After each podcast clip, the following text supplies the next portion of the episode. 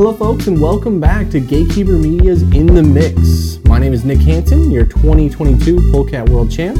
Alongside me is Isaac Goldblatt. How are you doing today? I'm doing quite well today, Nick. Excited to be back in the booth with you. Yeah. So we had a great event this past weekend. We were at the Ledgestone Open in Peoria, Illinois. Um, in Peoria, we've got some really good courses. Um, the Northwoods Black course, uh, the Eureka Lake course, and then also the Sunset Hills course is the courses for this weekend. Yeah, the Sunset Hill course is specifically played by the FPO, and uh, Northwoods Black is which will be played by both fields. Yes, both fields will be playing that, and the MPO will only be the only ones playing uh, the Eureka course. So, taking a step back, we're going to look at some of the previous winners. In 2018, we had Nate Sexton and Jessica Weiss. In 2019, we had Paul McBeth and Paige Pierce. In 2020, we had Ricky Wysocki and Catrina Allen. And then last year, there was a little bit of, you could say, natural events. Isaac, you were there firsthand. Let's hear a little bit about last year's event. Yeah, last year, uh, 2021, was a, a, pretty fun event where it was a long weekend, us taking on Northwoods Black and its changes for the first time. There was a lot going on. Those those rounds averaged out around six and a half hours almost. And going on to Eureka, the final day, we had lightning come in. We had rain. There was chances of crazy thunderstorms, so there was a delay, and we were stuck on hole six for the longest time, waiting for what the outcome and delays would move through and it ended up getting canceled that event and there was a split decision to, to have the the men tie there was actually a tie that year yes year. so our competitors calvin heimburg and ricky wysocki tied in the mpo division and paige pierce was our winner on the fpo side uh, fast forwarding to this year however the pro purse is up to $125,000. Can you believe that? Incredible. That's incredible to see just only a few years ago that it was it was under a hundred thousand, and they've been keep bumping it and pushing it. Yeah, in 2019, actually, the pro purse was 77,000. So that's just telling you how much we've grown in the last, you know, three to four years alone. Just we're exponentially growing each year, and you know, tournaments like this are able to capitalize that and you know bring a ton of players to the event. Specifically, Nate Heinold ran events. This this event, Ledgestone, it brings in so many people. The the mass market of getting disc golfers runs a big event and also gives back to the people. Yeah. said say what the. And speaking of giving back to the people, Nate Heinold and the Ledgestone team donated $150,000 this year. So let's go Incredible. ahead and just.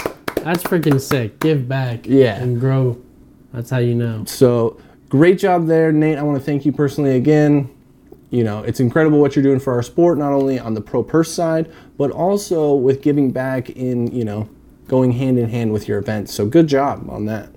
Um, let's kick it over to the men's recap, though. Uh, the top storylines, you know, uh, well, obviously, you know, the co-champions from last year. Mm-hmm. Um, you know, Ricky Wysocki coming into would be a two-time defending champ if you consider like for sure back to back. He wants to come in and see see what's good. Honestly, also we had uh, Kyle Klein last year was fighting really hot from our card, and I know he was he was like five through five on the last day didn't even get to fight for his chance. I know this year he he's going to want to really come after it. Yeah, he's been definitely bringing the heat this year, I would say, and he has the ability on these courses to, I would say, win.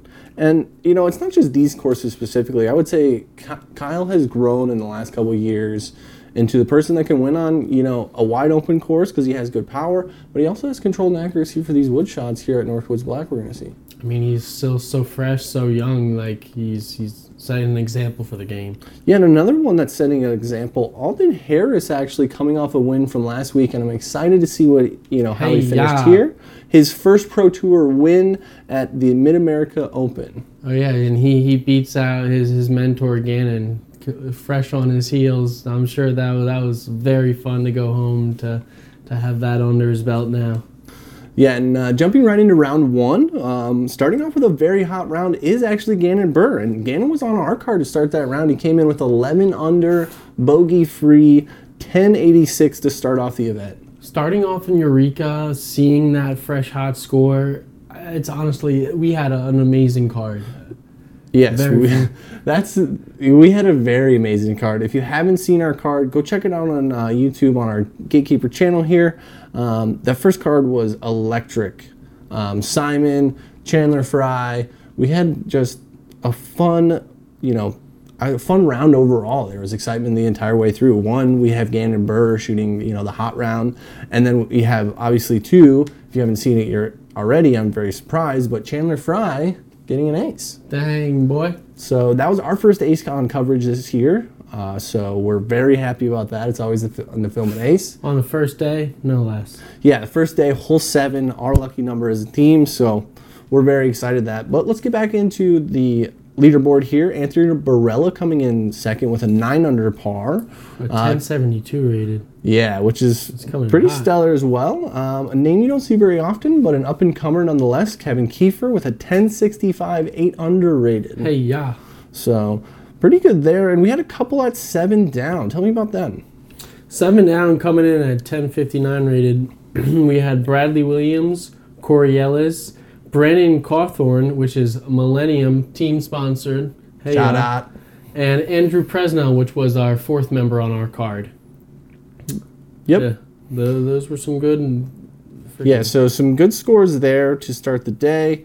Um, but we had quite the action for you know the day in general. Day day one, honestly, it, it didn't stop. I was hearing screams all over the course. Yeah, so let's talk about that quick. We had three aces on the day. How often do you have three aces, let alone in a whole disc golf pro tour event? I would say that is pretty rare. Oh, freaking rare, especially especially in a whole event. Yeah, we got some rare air here, so let's go ahead and talk about them. And there was actually four total aces on the day. Sorry, um, Chandler Fry and GT Hancock both getting hole seven. Uh, Ezra Aderhold getting hole twelve, and Emerson Keith getting hole seventeen. Hole 12 is an amazing get. If you guys know, hole 12 is the, the iconic water hole. You really got to have to really pitch a huge hyzer around there. Uh, that's a big bomb splash in the chains. Yeah, I've watched that shot probably ten to fifteen times now, and I think every single time I just wish there was a catch cam on there. Yeah, you're just like, I, I- I believe you it goes in, but like, it does it though. Yeah. So good job from them for getting aces. It's always fun to get an ace in a tournament round. It gives you some, hopefully, some good momentum going into your next hole. Um, one other shout out: we have an eagle on hole 16 from Tristan Tanner. Uh, you just said it was at 83 feet, so just outside of circle two. Really maybe gotta- a throw in. It's got to be a throw in after maybe a huge, huge roller. I Yeah. mean, that's how that's you got to push it around there. You got OB left. You got the, all the the bushes on the right. You can get it all the way down there just nice little throw and push it down Yeah. the hill. So it's a little downhill. They got the Mando about halfway down. So, you know, my guess is roller. Definitely roller. So, but Yeah. so good job, you know, from those uh, highlights there. And a quick look: the hardest hole on the course was no surprise, hole six, playing at .87 over par, and only eight birdies on the day. Only eight birdies. Well, freaking, they're they're in for something tomorrow. Let me tell you. Yeah, they need some birdies. Um, and hole hole six really, you know.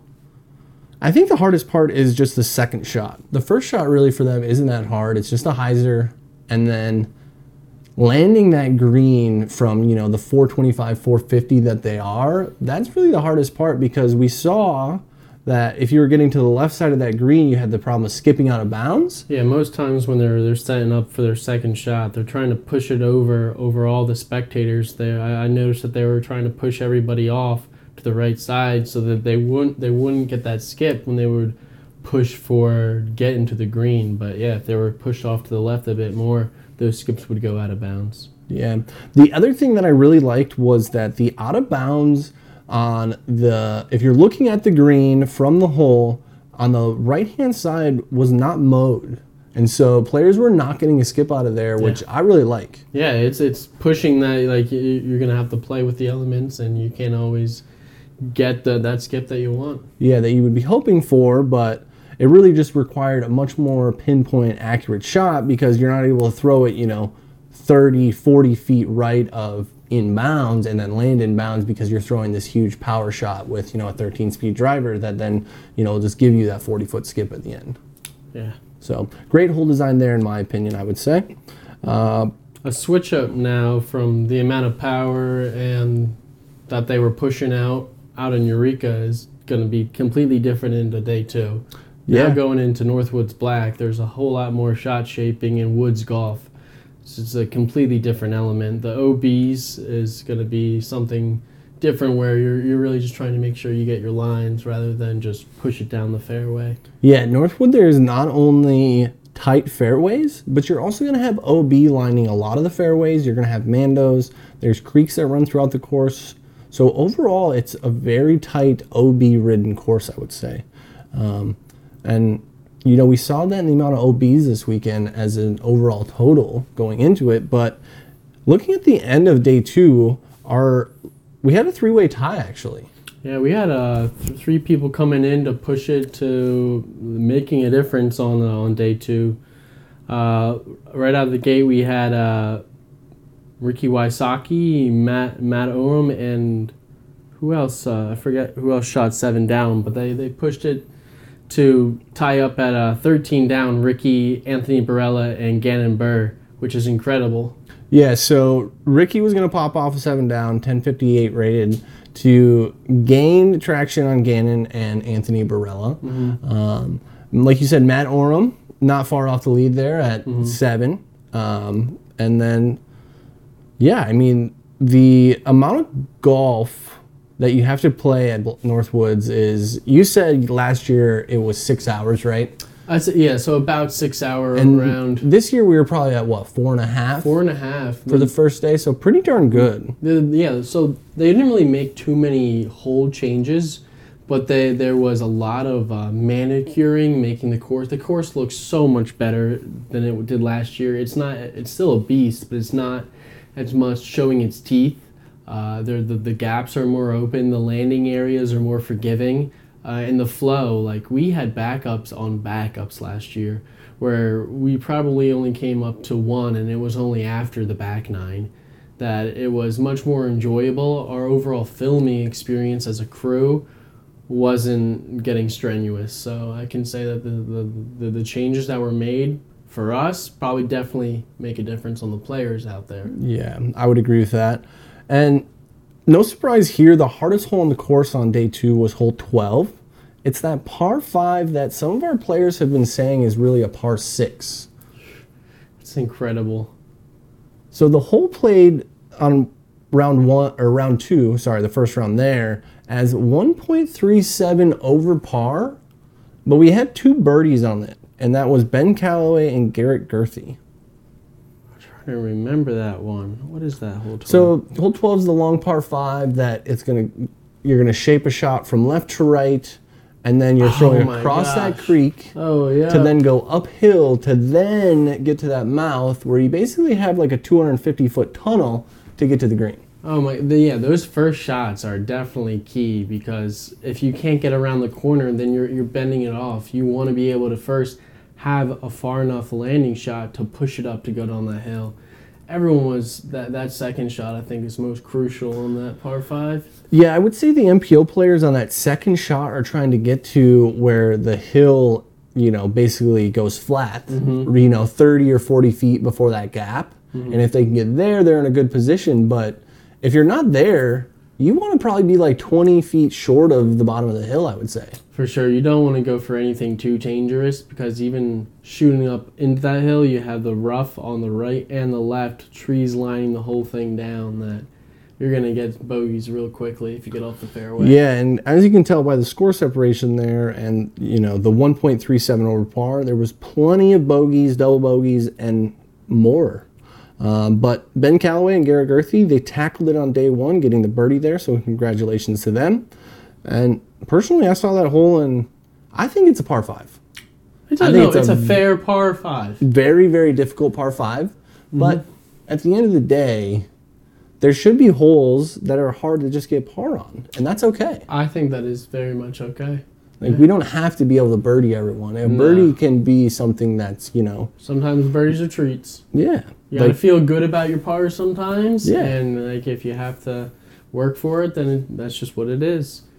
Um, another another treat on day two, uh, Dan Schlitter. We saw Dan Schlitter. Schlitter, baby. That's some good schlit. uh, when we were walking onto the course for day two, we see uh, this guy coming up, big old smile, and we were telling him about our, our great hole seven ace yesterday, and he's like, "Hole seven? I got a hole seven ace today." Man, that guy, he after going on hole seven, that's a big one. Yeah, we got to hole seven on day two, and I was like, wait a second, he aced this one? So hole seven is, I would say, it's dominantly thrown like a flex sidearm. Yeah, you Would you definitely. That's I mean that's how he hit it. You really got to be able to, f- like hyzer flip it out to even hope that it's going to dump back in because the way that those trees S line down the fairway, it just seems, sets up perfectly for that Mm-hmm. ready flex. Yeah, people are trying to push a, a turnover out there, but like they, they they find themselves off in the left hand rough because there's no time to turn that, and by the time that it's coming back in, there's way too many trees. Right. And would you say that the right gap for like right hand hyzer is available if you like as a poke and hope? It's definitely up there as a poke and hope. I think uh, Andrew Presnell was the only one to make it through. If uh, if you check out that our coverage, or I forget if not Presnell, but someone on day two was the only one to push it through. Yeah. Definitely. So, as you can see, some of these par threes, even at the Northwoods course, are not really gimmies by any means to even get your par out there. So, uh, congratulations to Dan on the ace. As Yeah. always, aces are great. Aces are great. We love aces, and you should too. But let's move on to day three. So, day three, we were once again back at Northwood, and Ricky is no surprise going to be leading after day three. He's still holding it down. Ricky's gonna come in uh, with a six down. Uh, I, I, I don't know if anyone really shoots any hotter than him. I think there was somebody hotter down below, like in the eight or nine range, um, but nobody within the top ten that really popped off. No one enough to make a difference in when the cut's coming in. Like the people who's who are left in, like you're making a difference on the last like on Northwoods. You want to make sure that you make that cut line, and Ricky had no problem doing that. Yeah, obviously Ricky has no problem making the cut line. That six down is going to propel him into the lead, though. Um, Barela and Buhr not far behind, though, shooting five down on the course, which is very respectable. Um, we're still looking in that 1040 range, and you're shooting 1040s, you're very happy with yourself. You're putting yourself in a position to win, and you're putting yourself in the position to, you know, podium, if not be within the top five. Um, so, Following that up, we had Matt Orum um, at 17, Paul McBeth at 16, um, Kyle and Randon from our card. They played well at three under par, and you know both of them scrambled, I would say, a little bit um, to get there, but both overall played very well on the day. They played very well. It was uh, Randon's first time on our card on uh, day three, and he he made some highlights for sure. If you check out that coverage, you want to look at hole nine. Man, does he pump it up there? Gets up his upshot. Freaking huge, freaking seventy footer. Let me tell you, you're gonna Yeah. want to see that. We had some sick, sick action on that card. And Kyle Klein coming in at 12 under par, also shooting a three down. Um, so we have quite the battle, you know, after day three. Yeah, like the coming in, coming in hot. Everybody, the scoreboard's tight, and people are going to make a run. Definitely. Yeah, those five players at the top of our leaderboard after day three can really do anything on the course. They all have the shots, they all have the ability. Um, I don't foresee Rick, you know, giving up like a multiple stroke lead, but only a one stroke lead definitely yeah. could be compromised. Yeah, yeah. Especially at Eureka. At Eureka, it's still challenging. You're going to be fighting those OBs. Um, c- speaking of OBs, actually, uh, not even OBs, but bogeys. Um, round three, um, there was no bogeys last year in 2021 at Northwoods. No bogey free rounds. No bogey free rounds. Um, and coming out of the round three, we actually saw two MPO players have uh, bogey free rounds. And that is honestly just incredible to hear. from that course. from that course, how much? Uh, even though I say it's not showing its teeth as much, it's it's a hard course. Like I, I it's props to these gentlemen, uh, Andrew Marwede and Isaac Robinson, coming out of those course uh, day day three, leaving their mark. They're leaving that course, and they know that they went bogey free. That's impressive. Yeah, that track bogey free is very, very impressive. So shout out to them. Congratulations. And once again on day three, no surprise here, hole number 12 playing as the hardest hole in the course. 1.18 over par. I still am in my firm belief that this is a par five. And Yeah, I, think- think that I don't that's thi- fair. and I think it's and I think it's a fair par five. It's very technical, very hard, but it's there. And we did get one birdie out of it as well on day three. Albert Tam. I'm the bazooka. He, he just shot it up there. That's why. Yeah, I believe I that. I believe it. Probably like dropped it in from like six feet for birdie. It's like, yeah. Yeah, I could see that one happening. So moving into round four, the cut was made at 50%. And to make the cut, you had to be shooting 10 20 rated golf. The field has changed. This is uh, like a next upper echelon of golfers out here. Like if you want to be up there shooting 10, 20, that's that's something else. Yeah, 1020 is making the cut and cashing at these Pro Tour events when I believe last year it was really usually in that 1005 to 1010 range that was cashing. Cashing, yeah. So- it's, it's a whole nother level. You got to be playing on average a stroke to a stroke and a half better per round to cash nowadays, which is just incredible and it's really showing where the sport is going in terms of athletes that are entering our sport and also just our players that are perfecting their game and you know being more consistent on a week in and week out basis, wouldn't you say? For sure, definitely the the consistency is what what is what shows. Honestly, I just saw a stat recently that uh, Paul McBeth has gone like twelve events without like a, a DGPT win or something of the sort. Mm. And so like the, the consistency is it's it's immense that like there's so many people out here that are fighting day in and day out. The, the echelon of players are up there. Like it's it's noticeable. Yeah, it's no longer the Paul and Ricky show. It's anybody, any weekend. Can really, you know, anybody within the top 30 rating points can pop one off and have a weekend of four rounds and be the be- best player that weekend, I would say. Like I mean, this this this track could certainly hold two events at Eureka and Ledgestone, but I mean the fact that we have this between the two really shows the, a, a full rounded type of golfer. Yeah. And as we get into round four, we'll talk about a couple things. Uh, Matt Bell acing hole seven on the day. Another one, Ex- especially for that guy. He's had so many aces this year, I feel like. another one. What do we get? I think he got one just this um, the weekend prior Yeah, at a tournament. He got one here. one. He got one for DDO. oh wait, twenty five thousand dollars. cash money ace. Not, honestly, like it's there's nothing like hitting the cash money ace. Like, does he just have the ace magic? You think, or I, I I may have to just freaking just rub some off of. Yeah, I mean- I think so. man, I might need to get like a rub from your bag or something. I need some of that luck on my side. That so, luck. congratulations to another ace. Uh, a couple eagles on hole sixteen. Ezra Aderhold and Kevin Jones. Congratulations there. And the hardest hole on the course was hole five, playing at .57 over par. That one is the baseball field hole where if you go out of bounds, you go to a drop zone that is significantly hard. I would say to get up and down for your par. Like you can throw out of bounds again. You get sometimes nervous throwing it long because there's OB deep once you're there.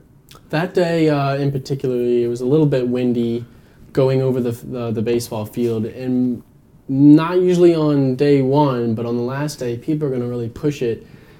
Most times people play nice, nice and safe. You can go pitch to the right, pitch up, try and get your par. But people are really to try and push it over, and yeah, you're gonna you're gonna have some wind push you out, and too many people go to the drop zone. Yeah, we had three birdies on the day, however. Uh, Kevin Jones, Calvin Heimburg, and Brody Smith. So congratulations to the, those three birdies. Hey, yeah. But let's take a look at our leaderboard. And Ricky Wysocki winning by four strokes at 26 under par and seven down on the round.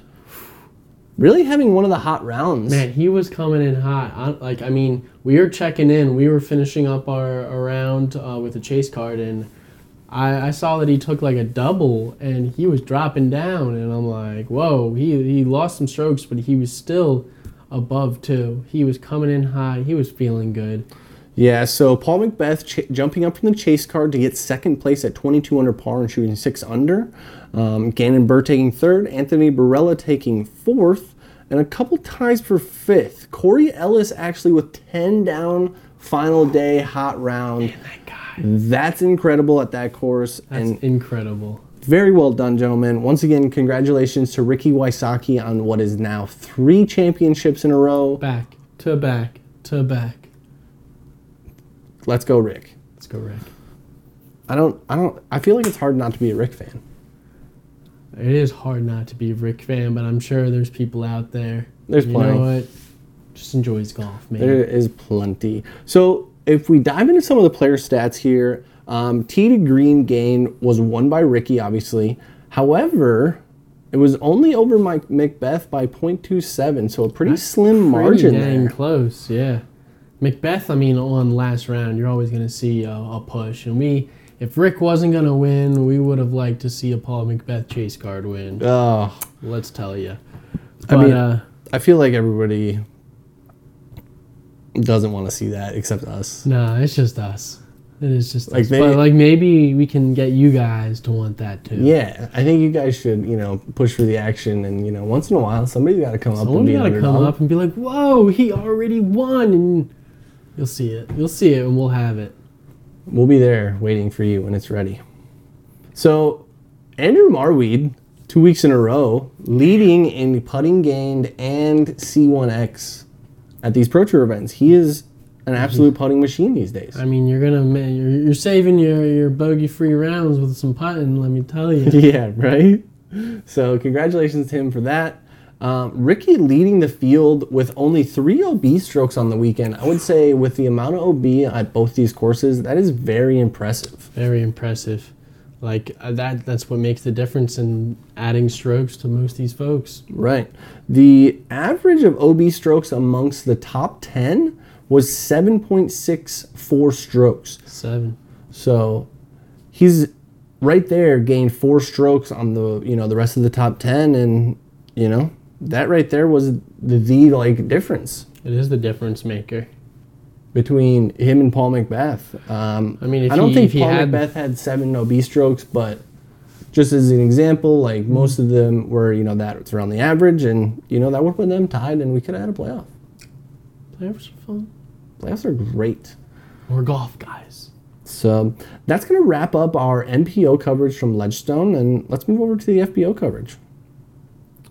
So we're gonna come in FPO side. Uh, round one, day one is gonna be in uh, Northwoods. Uh, we have uh, Kristin Tattar, which is it's amazing to see her coming back after since her injury. She's gonna be feeling refreshed, wanting to come back, take a title down, and uh, we also have Paige Pierce. Uh, tell us about Paige Pierce. So Paige Pierce, I don't know if you guys know her or not. If you don't, you should look her up. But defending champ, and she's also won five times in 13 starts at this event. So This is her event. I would say she feels very comfortable here, and honestly, I wouldn't be surprised if those two that we just mentioned are battling at the end of the fourth round. I would like to see that. I mean, after Champions Cup, I think everybody wants to see that more and more.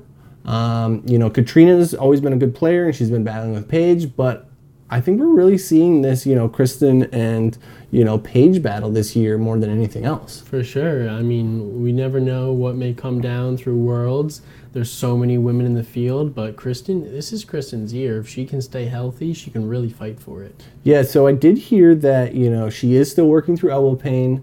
Um, she talked to doctors, and it is manageable to get through the season. So that's what she's going to do is just manage her pain and get through the rest of the season, and then kind of take care of it within the off season, which makes sense. Yeah, it's smart. Um, play your- it's, you know, play it's really game. good to take time off to actually figure out what's going on. So that way, you know, you can either come back stronger or you know you just figure it out. And as she did, she figured out that she can play through it if she can tolerate the pain. And after round one, you know, she looks like she didn't have any issues there, shooting a thousand and three rated round. incredible at 500 par. Um, Lisa Fajkus and Missy Gannon though not far off at four Not under. far off at all. And then um, no surprise here, the Monda Hondas close behind. Close behind at three down, and then two down is uh, Alexis and Katie Toddy. Yeah. Uh, that's gonna that's coming through. I mean, they play a different rendition of uh, Northwoods. It's a little they're Northwoods shorts, but that that course still has teeth, and it, it's still there's plenty of trees and lines to fight. Yeah, so it is shorter by ways. However, it's still very, very technical, I would say. And obviously, you know, it's not going to be comparatively in distance. It's, you know, like what their averages are going to be. So, like, for them, it's still going to be almost like how Northwoods Black plays for the MPO division, I would say. For sure. And, you know, one of our hardest holes comes in at 0.78 over par. It was hole 18, um, which is not surprising.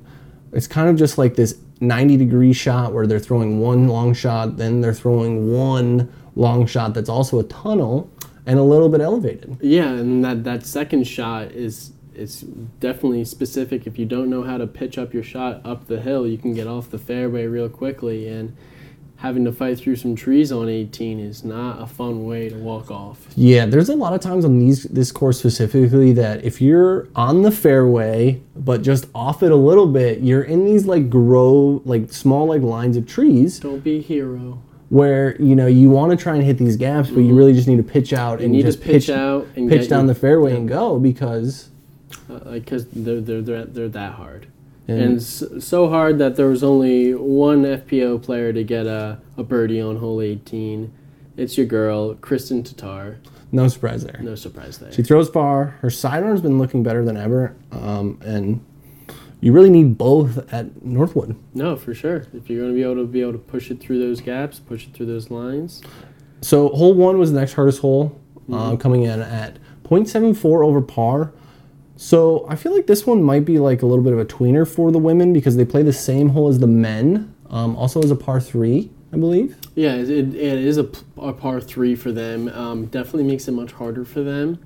Um, but I feel like this is the the. the I, I don't think it needs to be a par four for the women. Right. Um, it's difficult enough where it, it pushes, um, and the, there there are those hard holes that there has to be sometimes. Yeah, for um, any of the women in the top 30 can throw two mid ranges, I would say, and get up and down for par. definitely. Um, there's also a good majority of the women that I think could throw a fairway driver or driver and get within circle one or circle two to Yeah, have a setting putt. up a circle two for But sure. is it worth that risk when the hole's already playing over par? And I think for a lot of them, they probably said no. I would probably say yeah that they they, they, they go no. Um, but if you're you're on day two or whatever it is on the day the day three later, you're going to fight for that. Yeah. Try and push it. Yep. If you need to push it, you can. And, you know, as we saw it playing over par, and, you know, they're going to be pushing as much as they can at this, you know, at this level. Like, a lot of these players can throw these shots. And so I feel like we're going to see that when we get back there for the final day. Um, so, rounding out round one, we had an ace, and it was somebody's first ace. Hey yeah, first ace, first ace on hole eleven. Who is it? Um, it was Erika Stinchcomb. That's that's freaking that's a that's a novelty. Freaking getting a first ace during a tournament round. That feels freaking great. Yeah. Do you remember your first ace? I do remember my first ace. It was at um, Tuthill Park in Sioux Falls, South Dakota. It was hole one, and it was a green ESP Meteor. A meteor. Oh, that's Little turnover shot, Little just turnover. psh, butted right into it. Do you remember your first ace? I do. Mine, my first ace was with a, uh, a, a Millennium Draco. Hey, yeah. And that was during a tournament. I got paid out. That was freaking great. It was in the middle of the winter. Freaking just pushed out a big old flick. Probably similar to Erika's. Nice, just pushed it out, let it come back in. Splash. Bang! Bang. Congratulations on the ace. Great job, Um, Erika. So once again, day one was full of aces. Five total aces out of our two fields. Mm-hmm. Aces in your faces. You gotta be happy about that. I would say. I'm happy about it. I'm happy for him, and I didn't even get a witness most of them. Yeah, yeah. So we're moving on to round two, and round two is going to be at Sunset Hills. Um, it's going to be on a golf course where, for most all the women, I would say that all the holes are birdieable. Definitely, uh, it's a manageable course. It's much more open.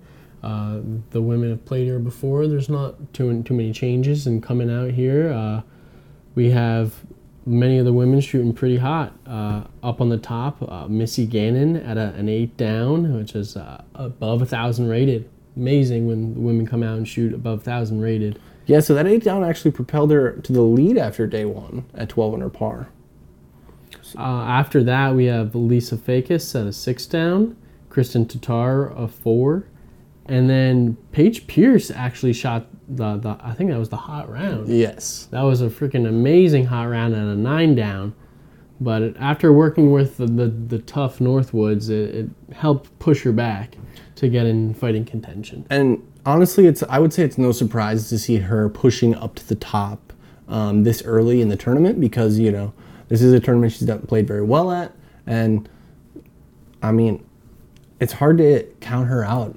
No, you can ever. never count Paige Pierce out. Like Like as much as like she, she she wants more and more and more, you can't count her out. She's gonna keep getting more and more and more. and she she just has that switch where she can just turn it on and when she's on like good luck Yeah, if she has a lead like you're toast and if you got a slight lead on her like she'll make you work for it. she's gonna make you sweat so finishing out the you know top couple players after round two was a neg five from holly finley and what did she do Dang, what did she do? She threw in. Oh, on hole six today for an albatross. I don't know if it was confirmed, but I heard on the coverage that they were talking about this might be the first FPO albatross in like Pro Tour history. Yeah, I think I think that's also. I, I heard the same thing. Um, and congrats to Holly. She she freaking smashes. Yeah. First off, somebody asked me earlier in the week if they thought that hole was soft then. And I was like, get out of here with that. She threw it like what? Like a four something and then three something? No, yeah, And then a water carry to the green. Like You can't you can't mess with uh, like a woman who knows how to crush. Yeah, she's one of the first throwers on tour, I would say. Would you agree? Yeah. And so it's no surprise seeing her name next to that accolade because, you know, when you can, th- you know, because there was a lot of players that were throwing their first shot and then laying up before that water and not going for the green, whereas some of these big arms are able to go for that green. And as you she she rung it up one time. She's she's got the form. She's got the the, the mental. She'll she'll push it. I like it. So over there, hole 15 actually played as the hardest hole. Um, not terribly hard, but at 0.2 or at 0.42 over par. So within a half a stroke of par is, you know, I feel like always a good hole. Yeah, it's uh, so hard that there's only five birdies day the first day out at sunset. Yeah. Uh, Out of a pretty large field. yeah, definitely a larger field. It was it's impressive to see such a large field of uh, women out there. Yeah, I feel like every week um, or every month per se, the you know tournaments are getting you know larger in terms of pay and all those things, more spectators. But we're also having a larger field for the FPO month in and month out. You know, each year, and it's incredible and it's awesome to see for them because we're really starting to see the competition um, unfold. And we're like just like the MPO field, we're seeing more athletes come into the sport, and we're just seeing a lot more names up within that top ten, top fifteen of the FPO field. And so, congratulations to them. It's awesome to see it because you know that's what they want. They want more competition. They want to you know be tested Yeah, week wanna- in and week out by you know not only one person but multiple people um, within the pro tour. I would say. So after round three, we had a tie at the top.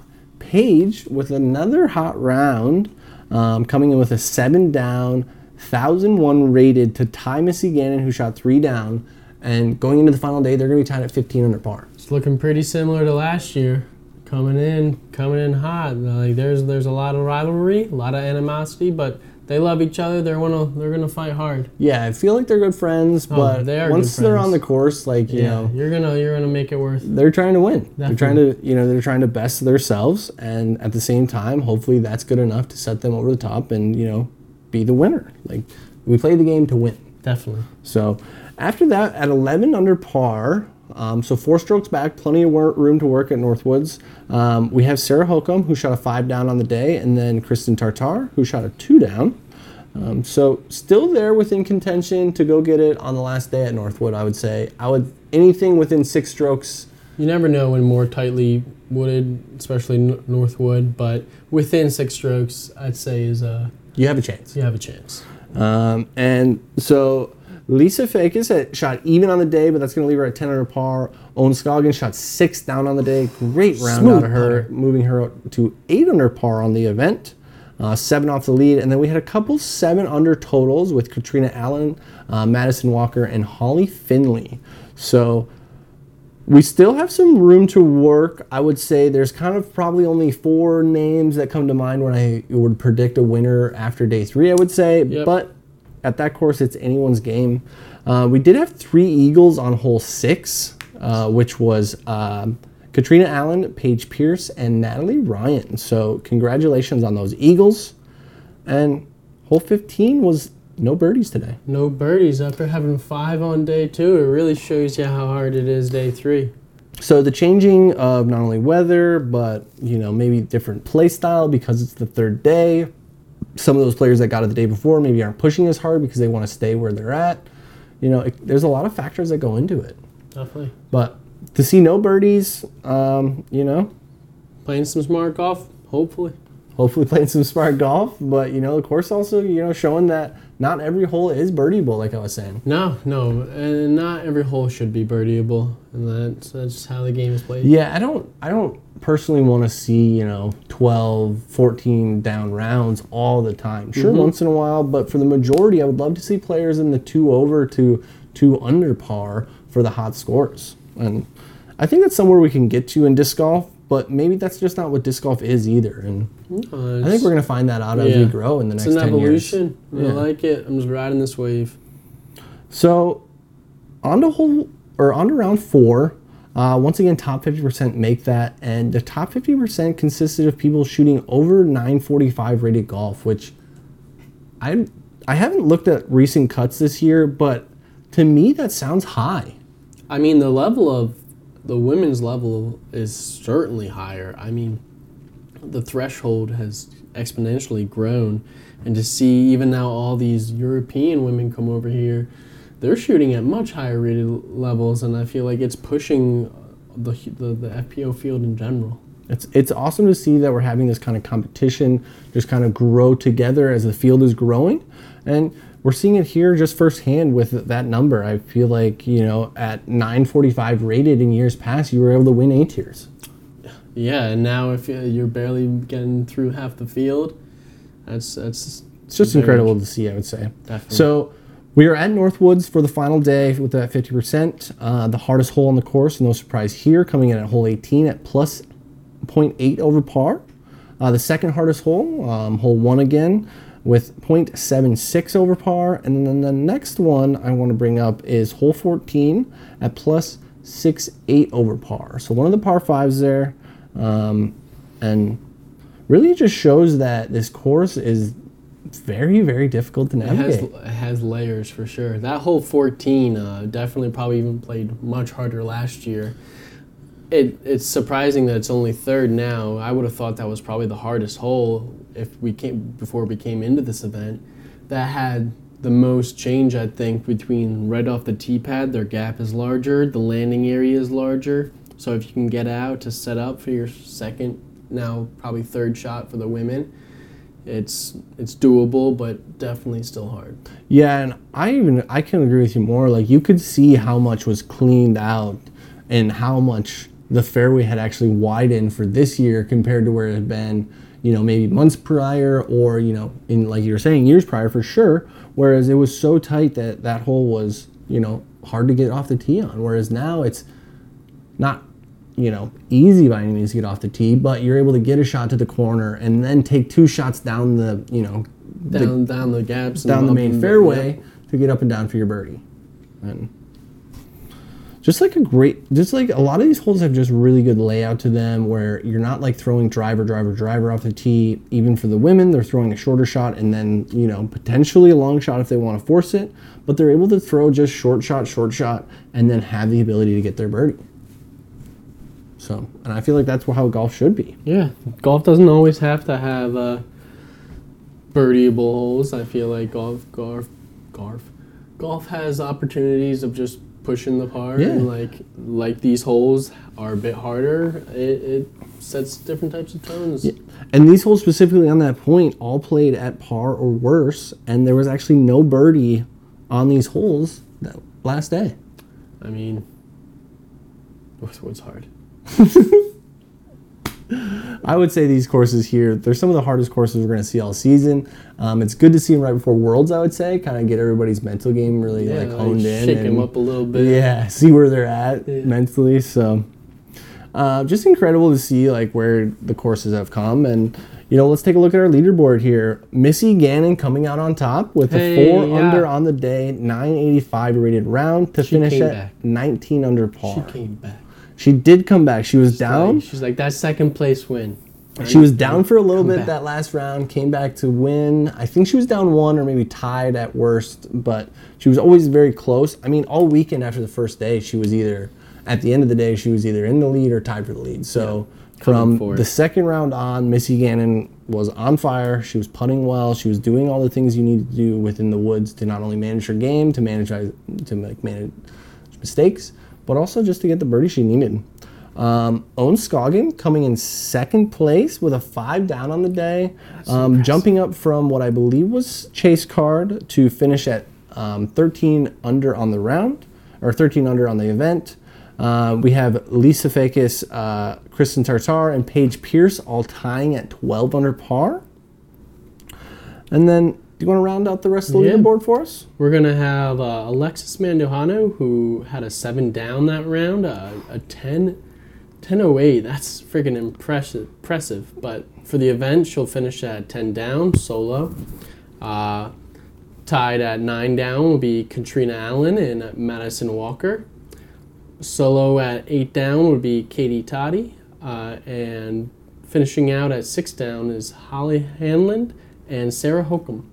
So there's our top 10 finishing. It's great to see some new faces, some familiar faces, and just to see how far, you know, the women's like has come. Uh, I mean, our second place is the uh, Masters World Champion this year. Freaking hey, man! Like- she, I mean, you can't mess with her. She's probably gonna come back and try and win Masters. Could twi- you not Masters twice, but I mean worlds. she wins Worlds? Two worlds, In Masters worlds, double world. Has that ever been done? You can do think it, so. Ohn. I believe. I believe in Ohn. So that's going to be our our uh, final round of the FPO. Uh, once again, congratulations to Missy Gannon. On the weekend, she averaged 989 golf to win. That is incredible. She's pushing the bar week in and week out, um, not only for herself, but the rest of her competitors, and saying, you know, hey, this is what I'm doing. And if you want to win, you're going to have to beat me. Yeah. She's been up there numerous times this year. Numerous times, I It's mean- her first big win of the year, but she's been competing. She's fighting. She's a fighter. Yeah. Great putter. So some stats from the players. Um, no surprise here. Ohn led all putting categories. Go home. C2, C1X, putting gained. I see you. Do you? Yeah, I see. You. Here I you. am. Here I am. I see you. Uh, and uh, leading our tee to green was actually uh, Katie Toddy, um, who was actually only 0.01 over Missy Gannon. So, not surprised to see Missy's name up within these stats here that UDisc provides for us because you know she obviously won the event. Um, congratulations though to um, Deann Carey and Raven Klein on no OB on the weekend. The whole weekend. All weekend, no OB. Dang, girls. Dang. Way to keep it in bounds. Way to keep it in bounds. and Missy Gannon only having two OB strokes on the weekend. I mean, that's that's that's how you win. That's that is how you win. Um, as as well as her competitors in the top ten, they all averaged over her amount of strokes OB. Um, the average for our top ten FPO was 5.18 OB strokes. So about three strokes over what Missy did, and it just shows that you know there's a lot of OB on these courses. Even the people in the top ten are going to OB, and you just need to overcome your mistakes. If you can fight through your mistakes and fight through that, keep a level head, your mental game will be sound. Yeah, it's game. It's a game of you know inches, strokes, and it's not going to be perfect. It's not always going to be pretty, that's for sure. Strokes on folks. But if you're out here and you know you keep heat and stroking and stroke out, like Missy did this weekend, you're gonna you're gonna come out on top with these um, events, and proud of her and proud of you know where all of our competitors have you know come from. So it's fun to watch. Um, I'm glad we're here for it. Um, and wrapping up, what do we have this week? Hey, yeah, we're gonna introduce to you Isaac's Weekend Wowzer. We had heck of a wowzer this week. We sure did. And wow, we was it tossed. Uh, we have Chandler Fry on hole seven. Seven. Seven, baby. Seven. That baby, uh, I was behind the catch cam on Whoa, that. whoa, whoa. let's Uh, let's uh, watch this. can and we we'll- watch that? And then we'll talk about it. Can let's we watch this. Can we watch it together?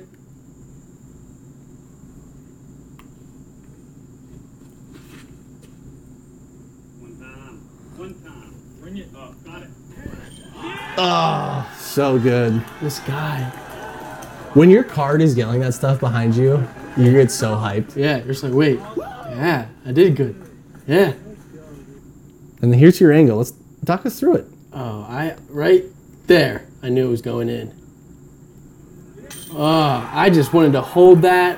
When all this adrenaline's hitting me, I know that I just got to make sure that I hold that shot. Like those shots are what everyone else is going to be watching for the moment, for the moments to come. Chandler's going to appreciate that. Like that was just a beautiful shot that needs to be captured. Are you shaking or anything? Or all up kinda, like- here, all up here. pushed those emotions I pushed those out. Like I've gotten to the point where I mean, my first event was freaking Casey White throwing in the tilt shot. So I mean, like, I, I've had a few under my belt, and I, I can add that one to the resume. And I'm not gonna say that they they they dole down any bit, but that was How about shout outs on close calls off drives this weekend? close calls on drives. Who, let me. who's I- pushing I? I'll, I'll tell you one in particular. Close call on hole 14. We had an amazing. Simon wanted to throw it in. I I, I know he did. It- we were at Eureka. It was a, a big. It was I think it was his approach. Af- after his drive, it came out. I was behind the basket. Hits the sun, and I see it. I'm gonna hold my shot, shot, shot. And then I just know, oh my, this is gonna hit me. and so I move. I move. And it goes oh. past me and he sets up for for a freaking wild birdie. Yeah, he set up for a long look there. He ran the look. Unfortunately, no go. But go. hey, way to get up there and that's your uh, Isaac's weekend wowzer and That's my weekend wowzer. your close call from the catch cam. Hey, so yeah. up next we have the True Bank uh, Des Moines Challenge, uh, presented by Discraft. It's uh, at Pickard Park, just south of Des Moines.